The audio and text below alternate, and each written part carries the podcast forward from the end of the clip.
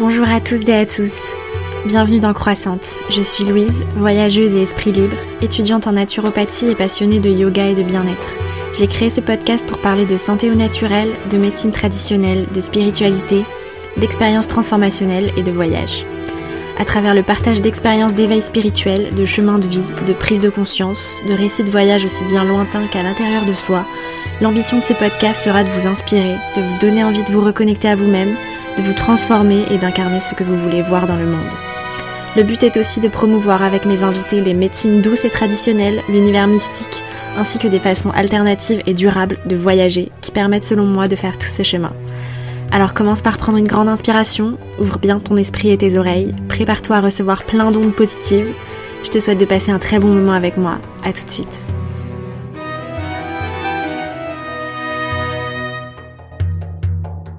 Tout le monde, j'espère que vous allez bien. Aujourd'hui, je vous propose une lecture simple, sans analyse ni commentaire des Yoga Sutras de Patanjali, le texte incontournable qui retranscrit les fondements de la philosophie du yoga.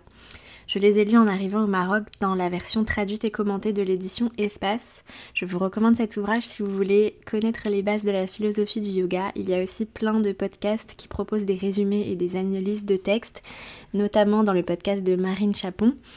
J'ai été très émue à la simple lecture des sutras en fait, en eux-mêmes. Ce sont 195 aphorismes lapidaires et lumineux, des sortes de déclamations bibliques euh, chaque phrase, donc chaque sutra est riche de sens et c'est pourquoi je vous propose simplement de vous les lire un par un. Ça peut permettre à certains de les connaître sans avoir à les lire et pour les yogis peut-être que ça vous permettra de les écouter et les réécouter souvent.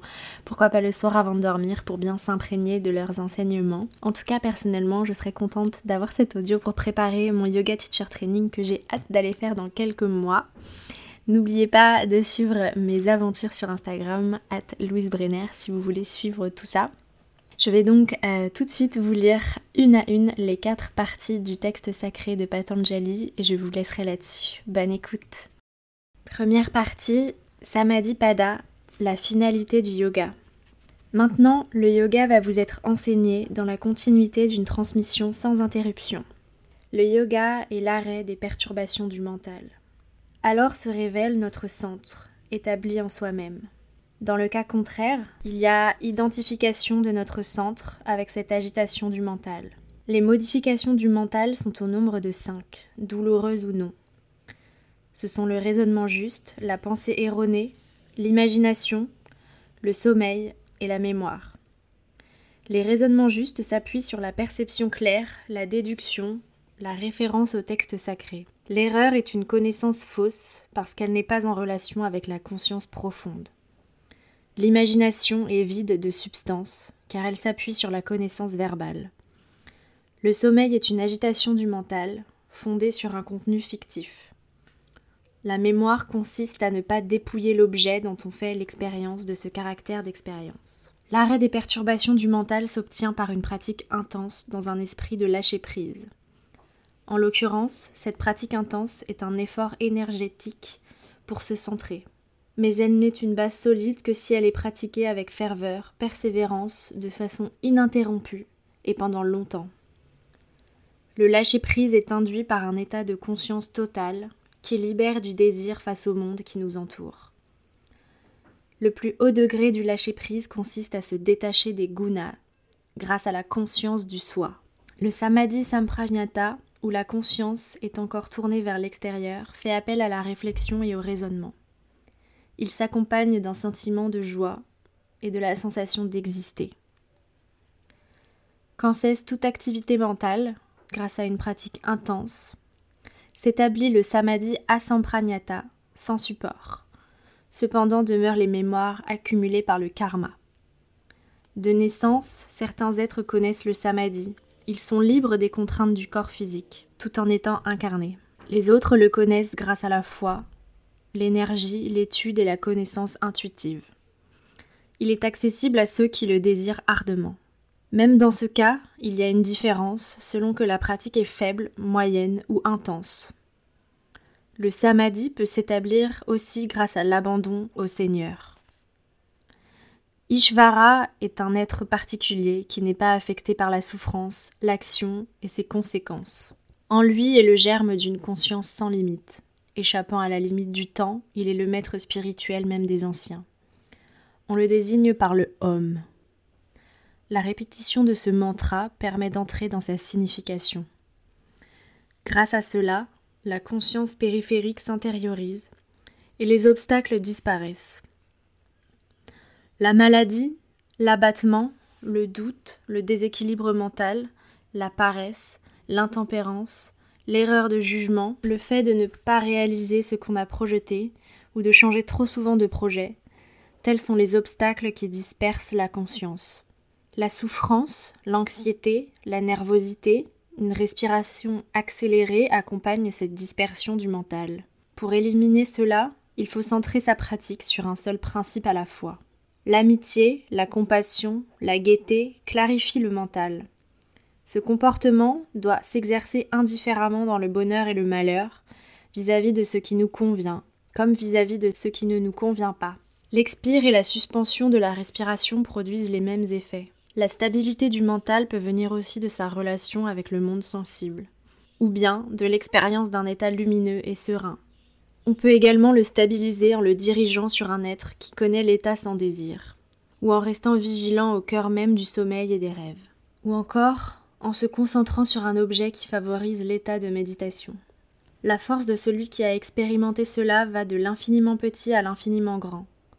Les fluctuations du mental étant apaisées, comme un cristal reflète le support sur lequel il est posé, le mental est en état de réceptivité parfaite vis-à-vis du connaissant, du connu et du moyen de connaissance. Cet état de réceptivité est samapati. Samapati vitarka, ou réceptivité parfaite avec raisonnement, n'est pas encore dégagé des constructions mentales liées à l'usage des mots, à leur signification et à la connaissance qui en découle. Quand la mémoire est purifiée, comme vide de sa substance, le samati nirvitarka, sans raisonnement, nous met en relation avec l'objet lui-même, libre des connotations mentales. Cet état de fusion permet alors à la conscience d'appréhender la réalité subtile des choses, avec ou sans activité mentale. En atteignant la nature subtile des choses, le samadhi participe de l'indifférencier. Mais ces samadhis eux-mêmes comportent des graines. L'expérience du samadhi sans activité conduit à un état intérieur de paix et de clarté. Là est la connaissance de la réalité. La connaissance qui découle de l'enseignement des textes sacrés et qui participe de la déduction logique est différente de celle du samadhi, parce que son champ d'expérimentation est différent. L'imprégnation qui résulte de ce samadhi s'oppose à la formation d'autres types d'imprégnation.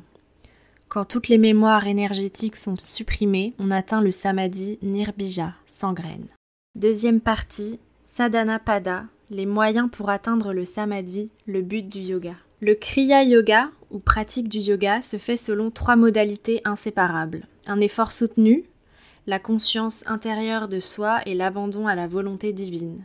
Le Kriya Yoga est pratiqué en vue d'atténuer les causes de souffrance et de permettre le samadhi.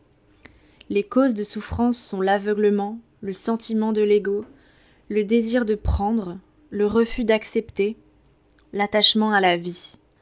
L'avidya, ou ignorance de la réalité, est à l'origine des autres causes de souffrance, qu'elles soient développées ou en sommeil.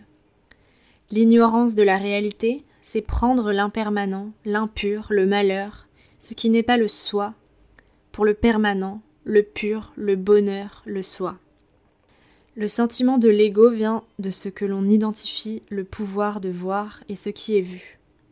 Le désir de prendre est lié à la mémoire du plaisir, le refus à la peur de souffrir, L'attachement à la vie est lié au sentiment que l'on a de son importance qui est enraciné en soi, même chez l'érudit. Quand ces causes de souffrance sont légères, on peut les éliminer en les prenant à contre-courant. Les perturbations mentales qu'elles entraînent peuvent être éliminées par la méditation. La loi du karma, que l'on expérimente au cours de naissances successives, trouve ses racines dans nos afflictions. Tant que la racine est là, le développement des causes de souffrance se fait au cours des naissances, de vie et d'expériences différentes. En raison de leur caractère juste ou non, ces expériences produisent la joie ou la peine.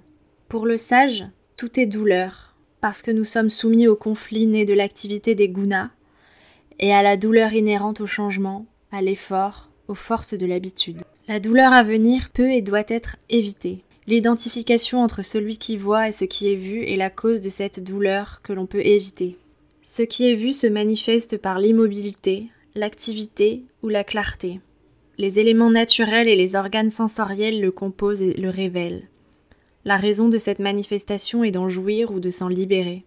L'activité des gunas se manifeste à des niveaux différents sur des éléments grossiers ou subtils, manifestés ou non. Le drashtar, celui qui voit, est seulement faculté de voir. Bien que pur, il est témoin de ce qu'il regarde, et donc altéré par le spectacle du monde manifesté. La raison d'être de ce qui est vu est seulement d'être vu. Pour l'éveiller, cela devient inutile, mais continue d'exister pour ceux qui sont dans l'ignorance. Le Sam-yoga permet de comprendre la nature propre de ces deux facultés, celle de voir et celle d'être vu. La non-connaissance du réel est cause de cette confusion entre les deux. Quand elle disparaît, disparaît aussi l'identification du spectateur et du spectacle. Alors le spectacle n'a plus de raison d'être, c'est la libération du spectateur. Le discernement, pratiqué de façon ininterrompue, est le moyen de mettre fin à la non-connaissance du réel. La connaissance de celui qui pratique le discernement devient graduellement sans limite. Quand les impuretés du mental sont détruites par la pratique du yoga, la lumière de la connaissance donne à l'esprit ce discernement ou discrimination. L'Ashtanga Yoga, ou les huit membres du yoga, sont les yamas, les règles de vie dans la relation aux autres, niyamas, les règles de vie dans la relation avec soi-même, les asanas, les postures, le pranayama, la respiration, le pratyahara, l'écoute sensorielle intérieure, le dharana, le pouvoir de concentration, le dhyana, la méditation, et enfin le samadhi, l'état d'unité. Les yamas sont la non-violence, la vérité, le désintéressement, la modération, le non-désir de possession inutile. Il constitue une règle universelle, car il ne dépend ni du lieu, ni de l'époque, ni des circonstances.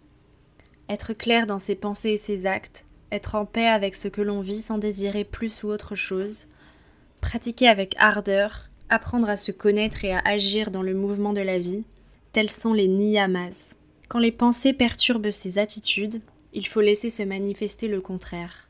Ces pensées, comme la violence, qu'on la pratique, la provoque ou l'approuve, sont causées par l'impatience, la colère et l'erreur. Si quelqu'un est installé dans la non-violence, autour de lui l'hostilité disparaît.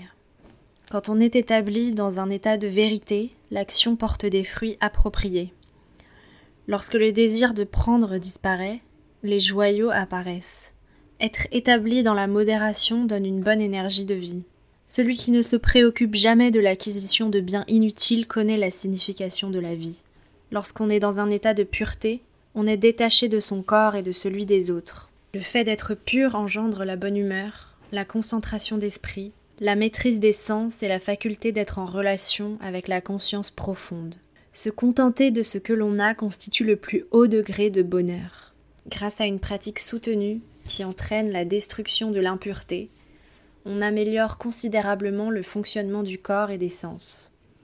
L'état d'intériorisation permet l'union totale avec la divinité d'élection. Par l'abandon à Dieu, on parvient à l'état de pure conscience. La posture, c'est être fermement établi dans un espace heureux. Grâce à la méditation sur l'infini et au renoncement à l'effort volontariste. À partir de là, on n'est plus assailli par les dilemmes et les conflits. La cessation de la perturbation de la respiration caractérise le pranayama et intervient quand on a maîtrisé asana. Les mouvements de la respiration sont l'expire, l'inspire et la suspension. En tenant compte de l'endroit où se place la respiration, de son amplitude et de son rythme, on obtient un souffle allongé et subtil. Une quatrième modalité de la respiration dépasse le plan de conscience où l'on distingue inspire et expire alors ce qui cache la lumière se dissipe, et l'esprit devient capable des diverses formes de concentration. Quand le mental n'est plus identifié avec son champ d'expérience, il y a comme une réorientation des sens vers le soi. Alors les sens sont parfaitement maîtrisés. Troisième partie, Vibhuti-pada, la manifestation du bonheur que produit la pratique du yoga. Dharana, la concentration, consiste à porter son intention vers un espace déterminé. Dhyana, la méditation, est le fait de maintenir une attention exclusive sur un seul point. Quand la conscience est en relation avec cela même qui n'a pas de forme, c'est le samadhi. L'accomplissement des trois est samyama. La pratique du samyama donne la lumière de la connaissance. Son application se fait par étapes, d'un territoire conquis à un autre. Ces trois aspects du yoga sont plus intérieurs que les précédents, mais encore plus extérieurs que le samadhi nibrija. Nirodha parinama, ou étape de la suspension, se produit ou non selon qu'apparaissent ou s'apaisent les conditionnements qui nous lèguent notre passé. En fonction de son imprégnation, le flot du mental s'apaise.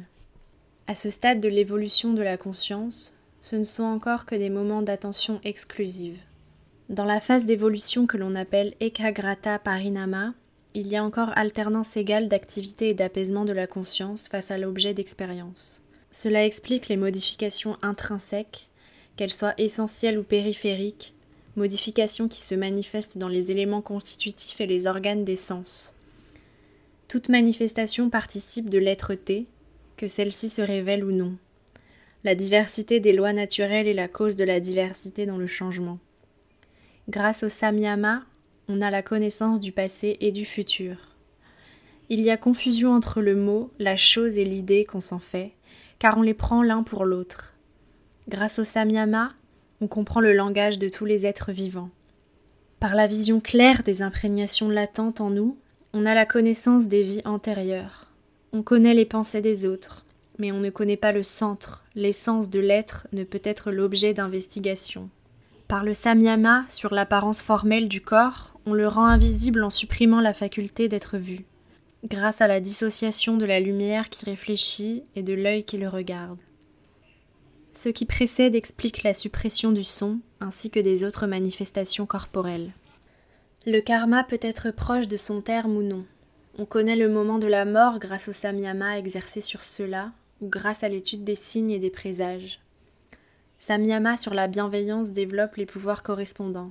On acquiert aussi la force de l'éléphant en dirigeant le regard intérieur vers le centre.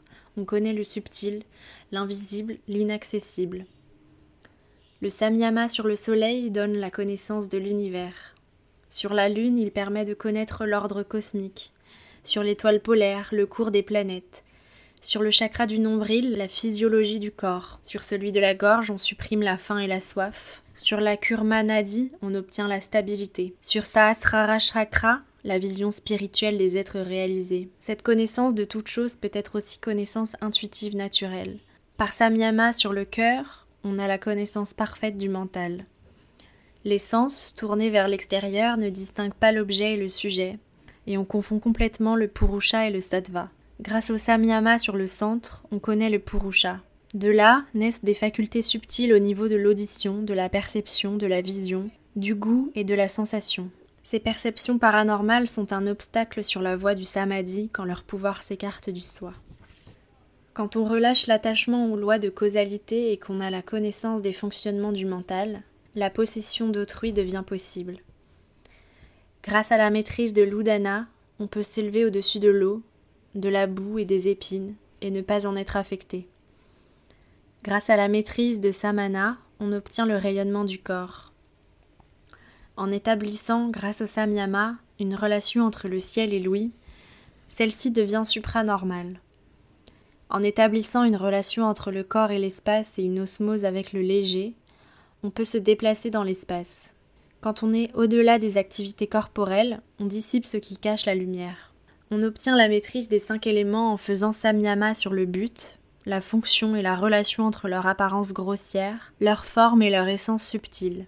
Grâce à cela, on acquiert la manifestation de pouvoirs tels que celui de réduire le corps à la dimension d'un atome, de le rendre parfait et incorruptible.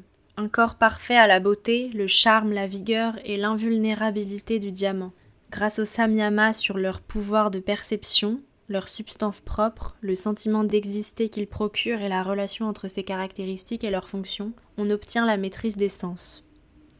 Alors on peut se déplacer comme la pensée, sans véhicule corporel, et on connaît le sens de l'univers.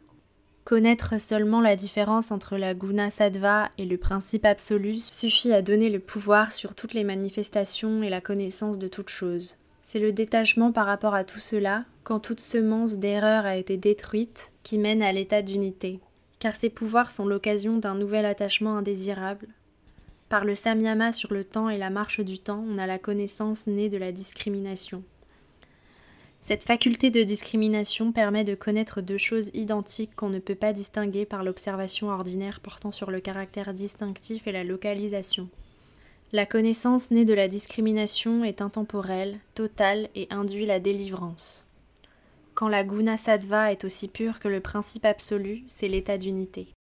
Quatrième partie, Kaivalapada, le lâcher-prise pour la délivrance des vicissitudes de la condition humaine. Les pouvoirs sont innés ou engendrés par l'utilisation des plantes, de mantras, par la pratique du yoga et le samadhi. La renaissance dans une forme d'existence différente est une modification due à l'exubérance de la manifestation. Comme le paysan rompt la digue qui empêche l'eau de s'écouler sur ses terres, l'élimination des obstacles est à l'origine de toute transformation. Les différents états de conscience ne sont que la création de l'ego. Dans la diversité des états de conscience, un seul en entraîne d'innombrables.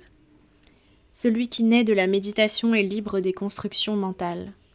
Le karma du yogi n'est ni blanc ni noir, celui des autres est mélangé, car nous sommes influencés par nos souvenirs subconscients liés à des impressions antérieures. Les impressions latentes et la mémoire ont un fonctionnement similaire, même s'ils s'expriment différemment selon le lieu et le moment.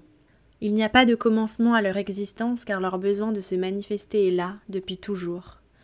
Parce qu'elles sont liées à la cause et à l'effet du terrain qui les nourrit, quand ces dernières disparaissent, ces latences disparaissent également. Le temps existe dans sa nature propre en raison de la différence des chemins et de leurs caractéristiques. Ces phénomènes, manifestés ou subtils, sont de la nature des gunas. Mais même ce qui est changeant porte en soi le principe unique. Deux choses étant semblables, c'est à cause des différents états de conscience qu'on les perçoit différemment. Un objet n'est pas l'œuvre du seul mental. Si c'était le cas, que deviendrait-il quand il n'est pas perçu? Un objet est perçu ou non, selon que sa coloration répond à l'intérêt qui manifeste le mental. L'agitation du mental est toujours perçue par la conscience profonde, toute puissante, en raison de son immuabilité. Le mental n'a pas d'éclat en soi, puisqu'il est l'objet de perception et il n'a pas de conscience de l'objet et de lui-même en tant qu'instrument de connaissance parce qu'ils sont confondus. Si le mental pouvait être connu par une intelligence plus subtile, cela créerait un excès de conscience mentale et une confusion de leur mémoire. Le mental a une connaissance parfaite de sa propre intelligence quand il ne passe pas d'un objet à un autre et qu'il rejoint la forme de la conscience profonde. Le mental coloré par le soi devient conscience totale. Le mental, bien qu'il soit coloré par d'innombrables imprégnations, dépend du soi auquel il est associé dans son activité. Pour celui qui est capable de discrimination, cessent les doutes et les interrogations sur l'existence et la nature du soi. Alors en vérité, le mental orienté vers la discrimination est porté vers le détachement de tous les liens. Mais en raison des impressions latentes, des pensées parasites ont accès à la conscience. Celles-ci disparaissent de la même façon que les causes de la souffrance. Le samadhi dharma mega est possible si on est désintéressé dans la pratique du discernement sous tous ses aspects, même dans la méditation à son plus haut niveau. Grâce à cette forme de samadhi, cessent les causes de souffrance et le karma. Et en regard de l'immensité de la connaissance libre de toute obscurité et de toute impureté, le domaine du savoir est insignifiant. Alors le processus de transformation des gunas arrive à son terme, leur raison d'être ayant été réalisée. Ce processus de changement, qui se fait d'instant en instant, devient perceptible quand il s'achève. La réabsorption des gunas, privés de leur raison d'être par rapport au purusha, marque l'état d'isolement de la conscience dans sa forme originelle.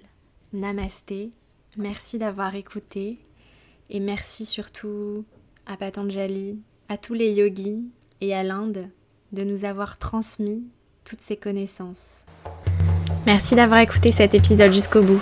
S'il t'a plu, n'hésite pas à le partager autour de toi et sur tes réseaux et à m'envoyer un message pour me dire ce que tu en as pensé sur Instagram, at Louise Brenner. N'oublie pas de t'abonner et si tu es sur Apple Podcast, à noter 5 étoiles et à laisser un avis positif, c'est ce qui me soutiendra le plus. Grand merci à toi et je te dis à bientôt pour de nouveaux épisodes inspirants. Bye